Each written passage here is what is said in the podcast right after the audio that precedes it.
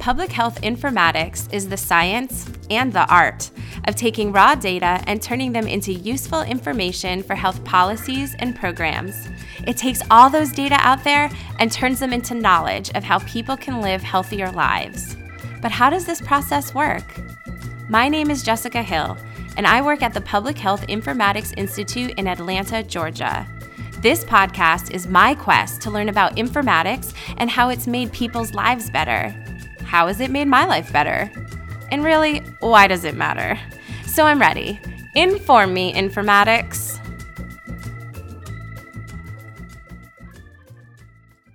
Hey, thanks for listening to Inform Me Informatics. This is Jessica Hill. This episode is going to be a bonus installment of our conversation with Mary Beth Kurilo. Mary Beth works at the American Immunization Registry Association, and she also works with us here at Public Health Informatics Institute. Her main area of focus is Immunization Information Systems, or IIS. I really like hearing about people's career paths, so I asked Mary Beth what led her to public health and immunization information systems. I actually uh, studied public health and social work in graduate school, and when I came out of graduate school, my first job was working in quality improvement. And one of the projects that I worked on was looking at immunizations in nursing homes and how well populations were covered and encouraging um, encouraging long-term care overall to uh, immunize in accordance with recommendations. And as part of that work, I stumbled over the fact that uh, Oregon had this great immunization registry. And I was shocked because I had never heard of, at that point, I've never heard of an immunization registry. And I was so excited that there was this great population based data system out there that was capturing this really great information about a really solid and proven public health intervention. And so when a job opened up in Oregon's registry, I jumped on it. And it was a training position to work with our coalition around uh, getting partners more engaged in vaccinations and doing some of the operational work around an immunization registry. So were you like tracking it, waiting for a, a position that you I was. I mean, I think you know, in in you know, in your career trajectory, there are just those times where you realize something really excites you, and and uh, that you have a lot of passion behind it, and that was it for me. I really liked that intersection of sort of uh, public health theory and technology and using technology to further the goals of public health. So it was a perfect fit for me. So you had the opportunity to join the IIS in a training role? Uh, the role was as a as a trainer primarily for external partners, so working with clinics and hospitals and pharmacists around immunizing.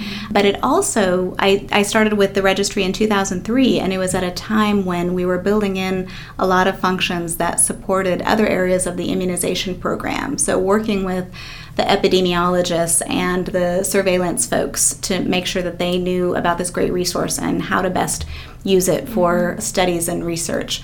Working with our vaccine management staff so they could start thinking about how the IIS could be used to track public vaccine mm-hmm. that providers were accountable for using working with our school law folks about how the IIS could be used to meet school law and track exemptions.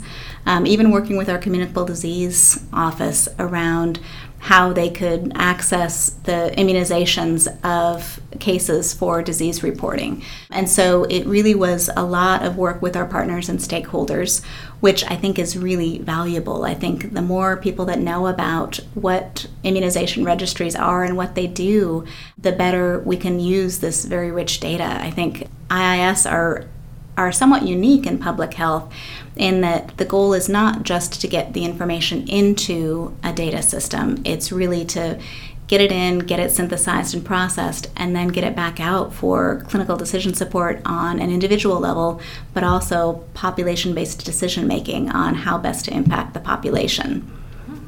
And do you feel like your training as a social worker influences the way you look at public health or the way you've practiced public health?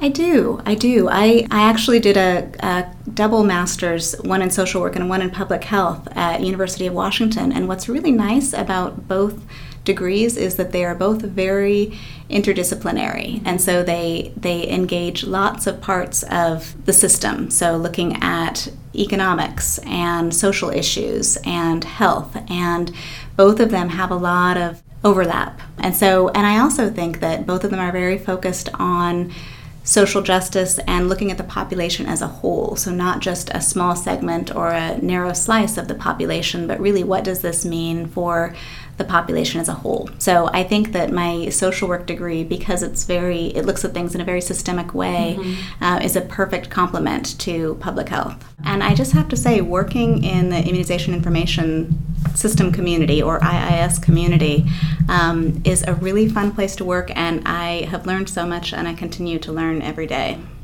That's that's cool to hear because when people think immunizations, they don't always think fun. I'm just going to be honest. well, and as a mom, I can vouch for that. It's not always fun taking your kids in to get immunizations or to get immunizations yourself, but it's really one of those foundational pieces of public health that clearly has great health outcomes if you look at how far we've come over the last century with the adoption of immunizations and the elimination of many diseases. But it also is a really concrete, measurable aspect of public health where we can really look at how we're doing with immunizing the full population and, and capturing those data and then using those data to make good health decisions. I also wanted to know if Mary Beth could give us an example of a project that she thinks really highlights the value of immunization information systems in public health practice one of the things sort of midway in my career with Oregon, one of the things we experienced was a separate meningococcal outbreak in central Oregon. And we were able to look at the impact of, we were able to look at how well covered that population was for meningococcal, and then also the impact of each of the news stories about meningococcal cases, and we're able to see the spike of immunizations both in the area where it happened and then the spike of immunizations in our largest metro area in Oregon when the story came out about this patient who had actually had some amputations because of their meningococcal disease. And if you look at the graph, there's there are just two amazing spikes in mm-hmm. immunization administration mm-hmm. when those stories broke. And so that's another example of where information then actually leads towards behavior change of people mm-hmm. actually going out to get their immunizations and then having that documented in the registry and having it be measurable. So mm-hmm. it's a great example and a great case study of how important it is to use information to motivate people to action.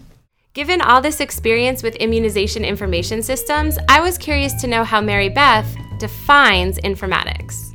And I think, you know, informatics does sound like a sort of confusing, mystifying term, but in my mind, all it really means is using data for information. So, taking data that's out there and translating it into something that's useful for public health. And and I think there's also a technology component. We're living in this information age where we're surrounded by by information really and i think we need technology to help us synthesize information and have it available to us when we need it and so i think that informatics is able to do that is, is really taking taking data and using technology and automation to translate that into information and knowledge for better provision of health. And that's really our goal is to make sure our populations are healthy.